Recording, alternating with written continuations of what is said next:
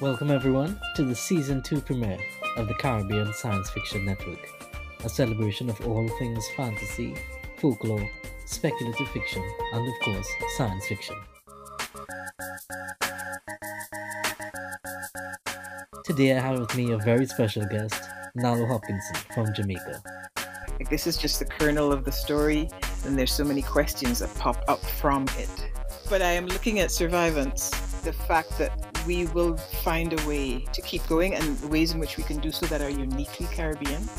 We'll be talking about her latest novella, Broad Dutty Water, a sunken story.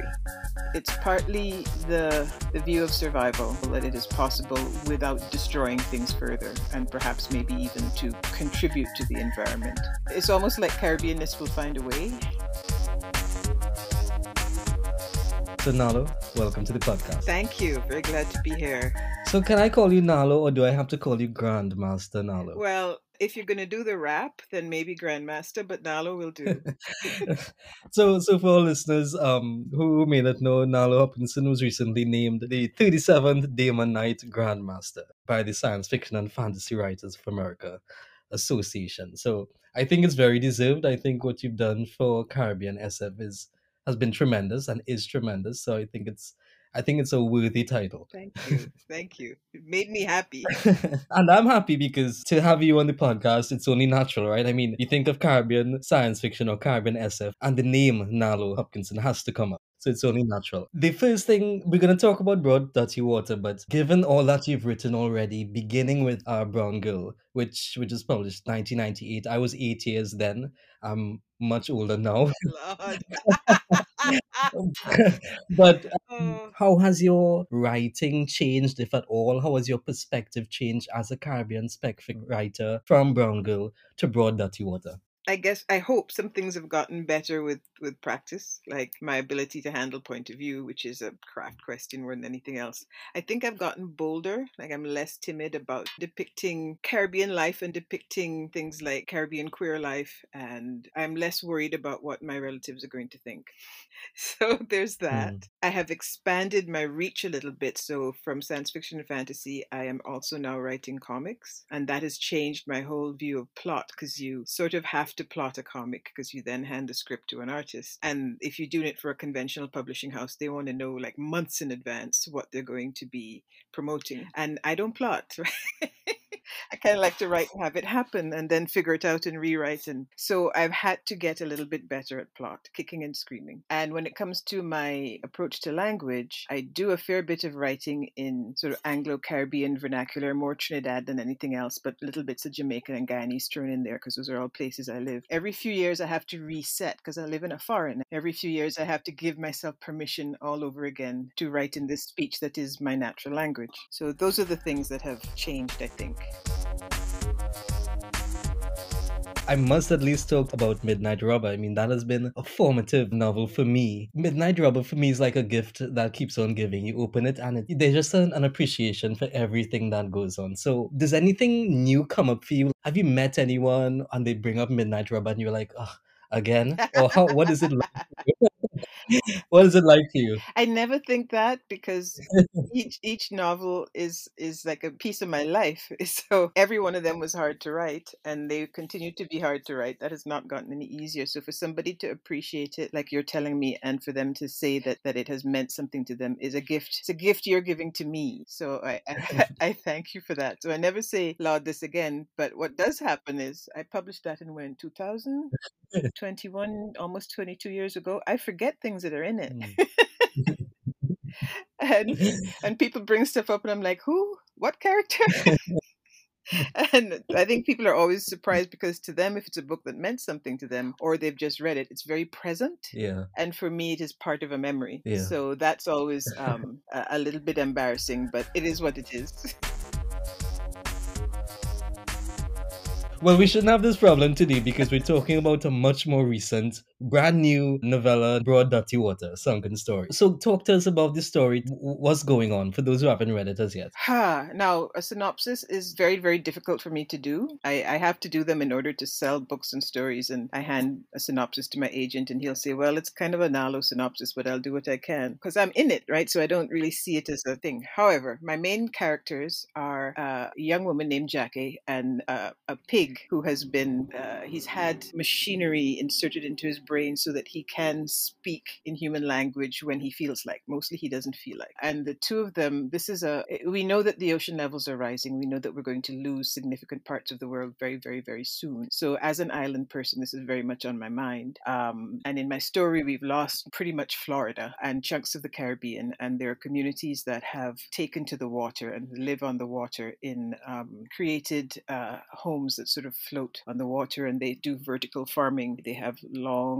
trailing things where they can farm various kinds of shellfish and they trade. So my characters live on one of these, Ataz, a, a temporary autonomous zone called Jam Down. And she has gone to the mainland to get some wetware put into her head. She's coming back. She takes a pig with her because they're friends. She's coming back uh, in a small aircraft and they have to crash land. There's not very much land left, but they have to crash land. Uh, she has left the surgery a little bit too early, so she's starting to have, she hasn't healed properly from it. She's starting to have interactions and, and hear things and see things that may or may not be there. So she has to um, leave this aircraft quite precipitously and take the pig with her, loses him on the journey to the island, and she's injured. Uh, and it's about how she not just, she's dealing with a lot of trauma because she's lost her own family earlier in, in the rising mm-hmm. waters. She's now lost this, this pig that was in her care, and much of the world is in trauma from what's happening. So she has to figure out not only what to do to survive, but what she's going to do next. So, without too many spoilers, that's kind of what's happening. Given what you set out to do, was there anything that you struggled with in terms of, I mean, you mentioned language, you mentioned the environmental disaster. Was there anything you can recall struggling with in this story? Yeah, for true. Science fiction fantasy require a lot of research. And I'm a science fiction writer who failed science, except for biology, all through all through high school. I made it through first year bio in university, and then I was done because they put chemistry in there and I was just lost. So I have, there's a lot of science in this. There's a lot of climate change science. There's a lot of um, the science of the the wetware that the pig wears, uh, and the, the wetware that I have implanted into to Jackie's brain. Um, so all of that required not just research, but me asking people who could translate things into lay terms. Um, and one of the people I, I have been talking to about ocean levels rising and climate change, mm. maybe not specifically for this story, but he's never far from my mind, is um, Dr. Thomas Guerra, who is a pioneer, a Jamaican pioneer of a very simple technology technology that helps rebuild coral reefs in a matter of months oh. and who has never been able to get the Jamaican government to take this on board. So he's working in places like the South Pacific, um, helping to sort of to keep coral reefs from dying out completely. And he talked to me once about how much the ocean levels are going to rise. And he says it's not, we're thinking of it as incremental. In fact, it's exponential. So it's not one by one by one, it's two by two by two by four, by six, by eight, right? So I had to deal with that. I had to deal with um, how to understand the science I was working with and how to translate it. I had to find out things about yeah. uh, this is going to require a spoiler. Dance around it.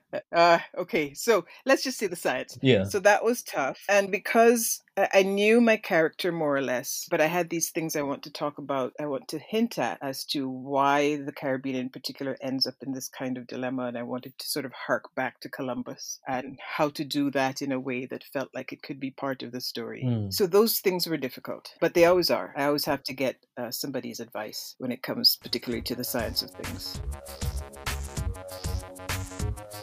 You mentioned the pig who's called Lick Chop, right, in this story? Yes.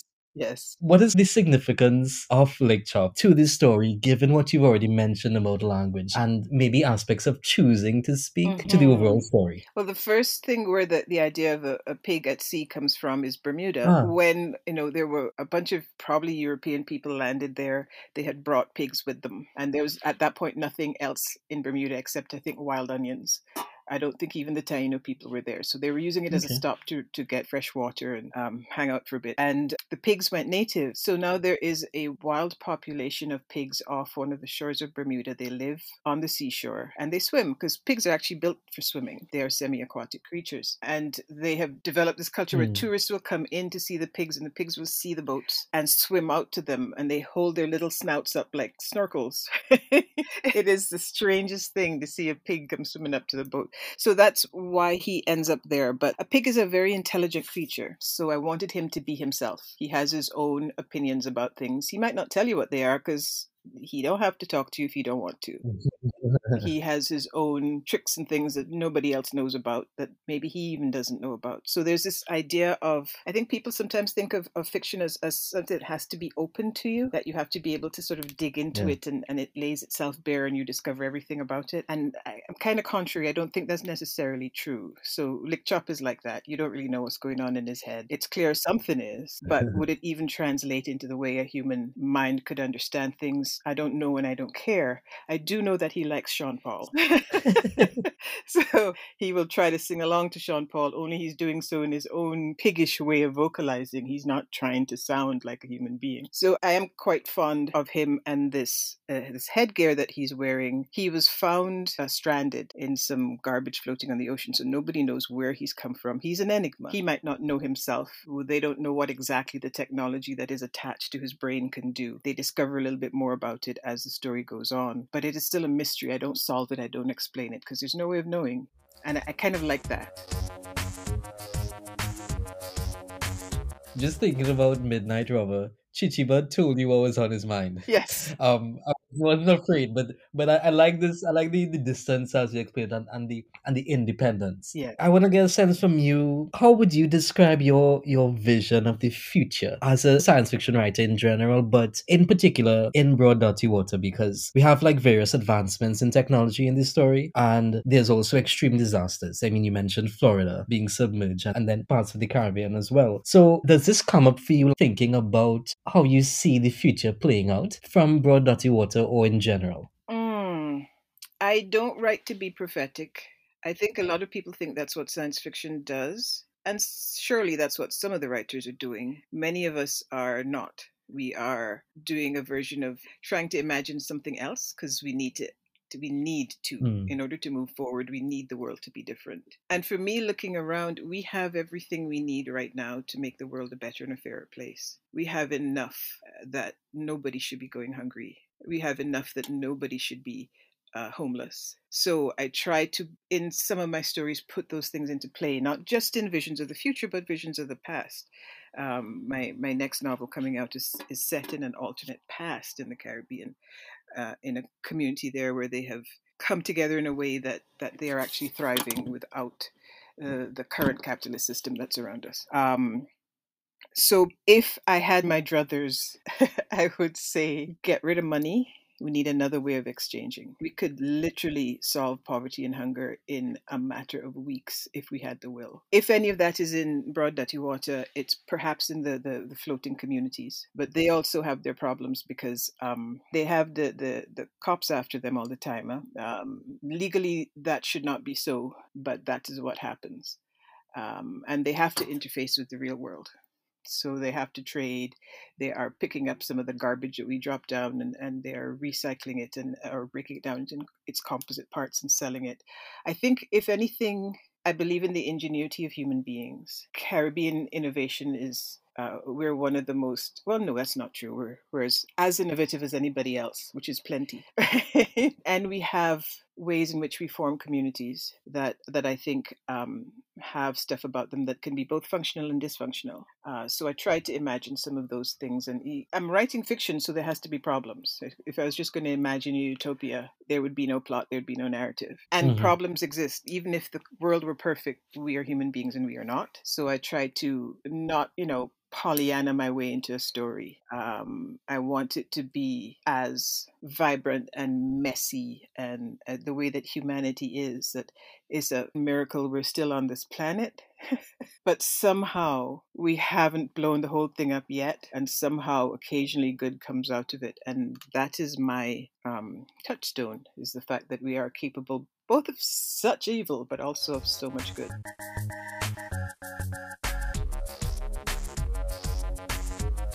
So, can we talk about the TAZ communities? Because you mentioned it earlier, but they seem to be doing relatively well, notwithstanding the environment basically crumbling around them. But um, what was your inspiration for the TAZ communities, and what, what can we learn from them, if anything? Well, a lot of what they do is um, they are using seaweed which is still plentiful in the future I have I have created Mm. to um, create a kind of organic plastic that can be returned to the water. It doesn't automatically make trash that is now the kind of microplastics that's now in our bodies. It Mhm. doesn't do that. It can be you know broken back down into its component parts, but their floating communities are made of this stuff. A lot of what they do is using 3D printers. Mm. So the the craft that Jackie is flying in, uh, her uncle Silvis printed on a 3D printer in component parts and put it together. Yeah.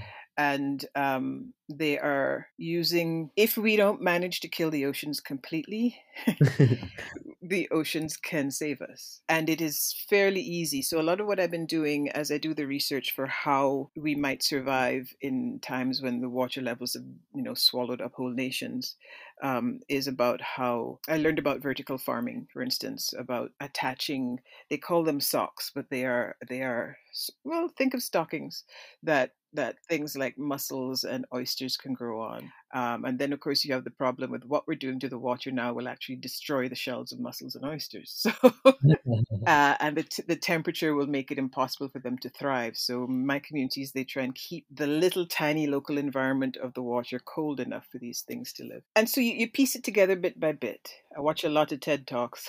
I, read a lot about climate change and climate fiction, and because this thing is it- it's starting to obsess me in a way. It's probably the third or fourth story I've written about the, the the ocean levels rising. And I was talking to Barbadian science fiction writer Karen Lord, and she said, "Yeah, I'm a Caribbean person. This thing is foremost in my mind." so it's very much there, and I, I I hope it doesn't get to the point where we're on tiny little arks trying to survive on the water as we are acidifying it and make and heating it up to where it can't survive. One of the things I asked Dr. Goreau about, I said Gera, but it's Goreau. He's so passionate about his work. He sounds so joyful when he talks about it, and he's talking about things that if you take them to the extremes, and that's going to happen very soon, we're doomed. Mm. So I asked him how he could still sound so passionate and so joyful, and he said, "Well, we there's still time. We can still fix it, and humanity has done that before. I mean, I don't know about you. Growing up, for me in my early late teens, early twenties, we knew we were going to blow the whole earth up in nuclear war. We knew it, and now that threat is much less. Now we're living in a time where we can destroy each other." From pandemic, I don't know where that one is going, but the fact is, we have pulled it out of the out of the the, the trajectory, the downward trajectory every so often. So I I think hope is where I exist.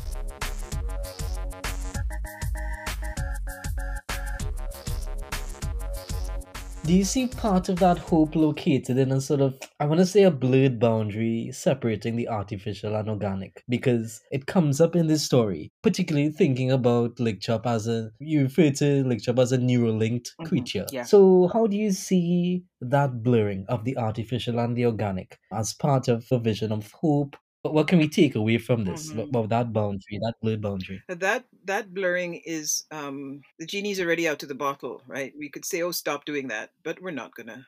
It's like Yeah. once we figured out how to do a thing, we're going to do it more. That's what human beings do. And the fact is, we have been cyborgs for a very long time. Uh, you think of spectacles. You would not believe how many centuries ago those got invented and in how many countries they were spontaneously invented. When I say to people, you know, if you think about it, a pair of glasses is a disability aid. And they kind of blink and go, wait, oh, I guess so. But we've normalized it, right? So I think there's more and more of that coming. And I look at, uh, I think they recently came up with organic computers that can self replicate. And anybody who reads science fiction is going, oh, that's not going to end well.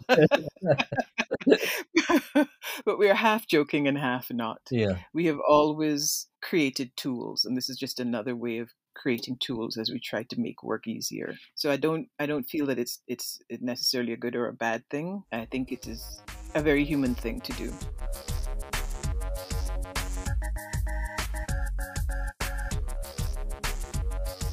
I think we should talk about language because it, it comes up in this story, but you, you, you mentioned it very early on as part of how, how your writing has sort of evolved. Anything you want to say about that? Because, you know, it comes up, you know, we can mention Midnight Robber again. Um, which is so uh, such a brilliant feat in terms of assembling language, and it comes up again in Broad Dutty Water. So, you want to say about uh, say a bit about this and why is it important for you as a science fiction writer? Hmm, it's a tough one. I don't always use Anglo Caribbean language. Sometimes I use I use whatever language I have I have access to. But I I am known for being somebody who who frequently writes in, in Anglo Caribbean vernacular. I'm wired to love language. I have a, a learning disorder which actually predisposes me towards language. Um, I my social skills might be awkward, but I can I can speak, and I can speak in a bunch of registers, and you know, so it's fun for me. But also, there's something about Caribbean language that carries its history. Yeah. If you know the words and know what they mean, you you can see where we've come from and how we've we're surviving and how we are thriving. And on top of that, it just flows. You know, it's beautiful. Uh, they, they they all are. And I, the last university I was teaching at, there were student body was something like seventy-seven to eighty percent people of color, and a lot of them were um, from like Mexico, Mm. from across the border in the U.S. Particularly the undergrads, a lot of them came to us with this supposition that they had to write in proper English. I don't know what the RAS proper English is. English is a bastard language. It has been stealing from other languages from jump, and it's beautiful that way. so I get them. I have them study Miss Lou. I have them. I have them studying how to swear. You know, I teach them the Jamaican your face favor. or American dozens and take it from there. Because the common speech is some of the most inventive speech there is. You can say anything you need to in it, anything. And you can joke in it and you can pun in it on four different registers at once. So it's it's a tool. I use it. It's it's my birthright and it's a beautiful thing and and I use it. And science fiction and fantasy, um, you have the phenomenon of the neologism where you invent a word as part of your world building, and the word tells you something about the culture and history of the place. But we've been doing that with Greek and Latin and ting and ting. Why not with our own languages? So it was partly a, a, a claiming I come from my dad's era, uh, people like him and Kamau Brathwaite, and people who were claiming Caribbean language as being perfectly good language in and of itself. So I come from seeing that claiming happening, and it's very, very natural to pull it into science fiction, for me anyway, and to pull it into fantasy. The, the next novel, as I said, is set partly 18th century in a Caribbean that doesn't exist, so I have to figure out how they speak and that has been fun. Looking forward to it, but but I'm not done with you yet with this story. so yeah, I mean, we're coming down to this the closing stages, but I want to know from you. I mean, we've talked about the challenge. You mentioned what you struggled with with creating this this story, but I want to know what you're most proud of, having produced this this um this story, Broad Dutty Water. W- what stands out for you, different from what you've written so far? Hmm. It's still very new to me, so I'm not too sure. Something about the pig. Mm-hmm and something about the it didn't even occur to me for the longest while i'm writing about uh, this woman and the guy who looks out for her Sylvis is a rasta but her best friend is a pig so he has he has a few issues with you know trenton living in his home all the time it's partly that it's partly the the view of survival Yeah. that it is possible without destroying things further and perhaps maybe even uh, to to contribute to the environment. Mhm. The idea that it's almost like Caribbeanness will find a way. so I'm very proud of that. And just being able to put it all together into a story. I've actually, with my partner, developed a, they call it a deck, which is a pitch for a TV version of this. And we'll see that that may or may not go anywhere. Uh, but it feels like there's so much I could do with it. Like this is just the kernel of the story and there's so many questions that pop up from it. I read a review where somebody said I had essentially, he didn't use those words, but he said I'd created a, a cozy apocalypse where you know all the the difficulty that happens, all the pandemics, the the, the death, the, that I don't talk about it at all. And I thought, what? But I every single thing in this story is about that. Um, but I am looking at survivance that lovely academic word that I'm not exactly sure what it means, but the the the fact that we will find a way to keep going and the ways in which we can do so that are uniquely Caribbean. I, I do feel the pig stole the show at times. I, I do feel he stole the show. and you know, I had to I have to ask you like any particular Sean Paul song you had in mind when you wrote that because there was an old it, it, it just said an old Sean Paul song he loved. Oh, but you, you, you didn't catch the lines. He's actually singing them. Oh. you know, shake that thing, Miss Annabella shake that thing. That's that's what he's singing, and then, and I loved being able to call it a classic because in his time it's the past. That song came out a minute ago, uh, so that's that's the one mostly. That's yeah. yeah.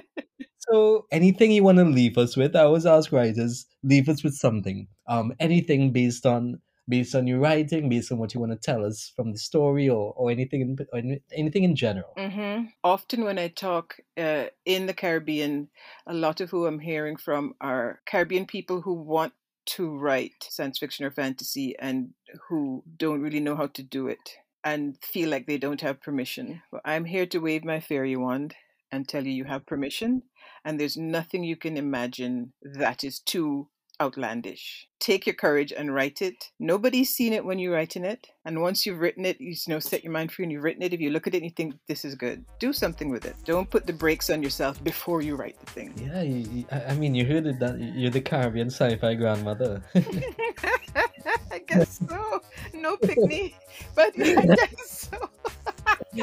I don't know how I got to be 61, but here I am. no, we love you.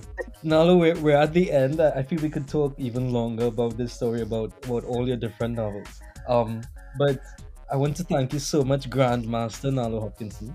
Um, I want to thank you so much for doing this. Thank you. And for everyone listening, please continue to stay tuned to the Caribbean Science Fiction Network. Bye.